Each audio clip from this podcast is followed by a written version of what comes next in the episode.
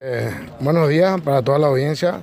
Eh, estamos entregando acá al Ineram un lote de medicamentos e instrumentos hospitalarios que nosotros obviamente antes de destinar los recursos que hemos recolectado solidariamente y voluntariamente entre los compañeros, nos hemos cerciorado de cuáles son los productos que ellos de primera necesidad que están precisando. Entonces, en base a esa lista, nosotros estamos haciendo esta entrega. ¿Cómo surge la idea de, de esta donación?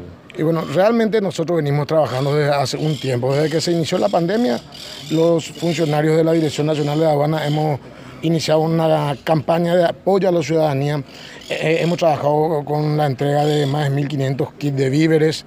También hemos trabajado en la entrega de insumos para los bomberos cuando vino la crisis y los incendios, en diferentes campañas en donde los funcionarios solidariamente están aportando. Creemos que es el momento en que Paraguay necesita de todos, ¿verdad?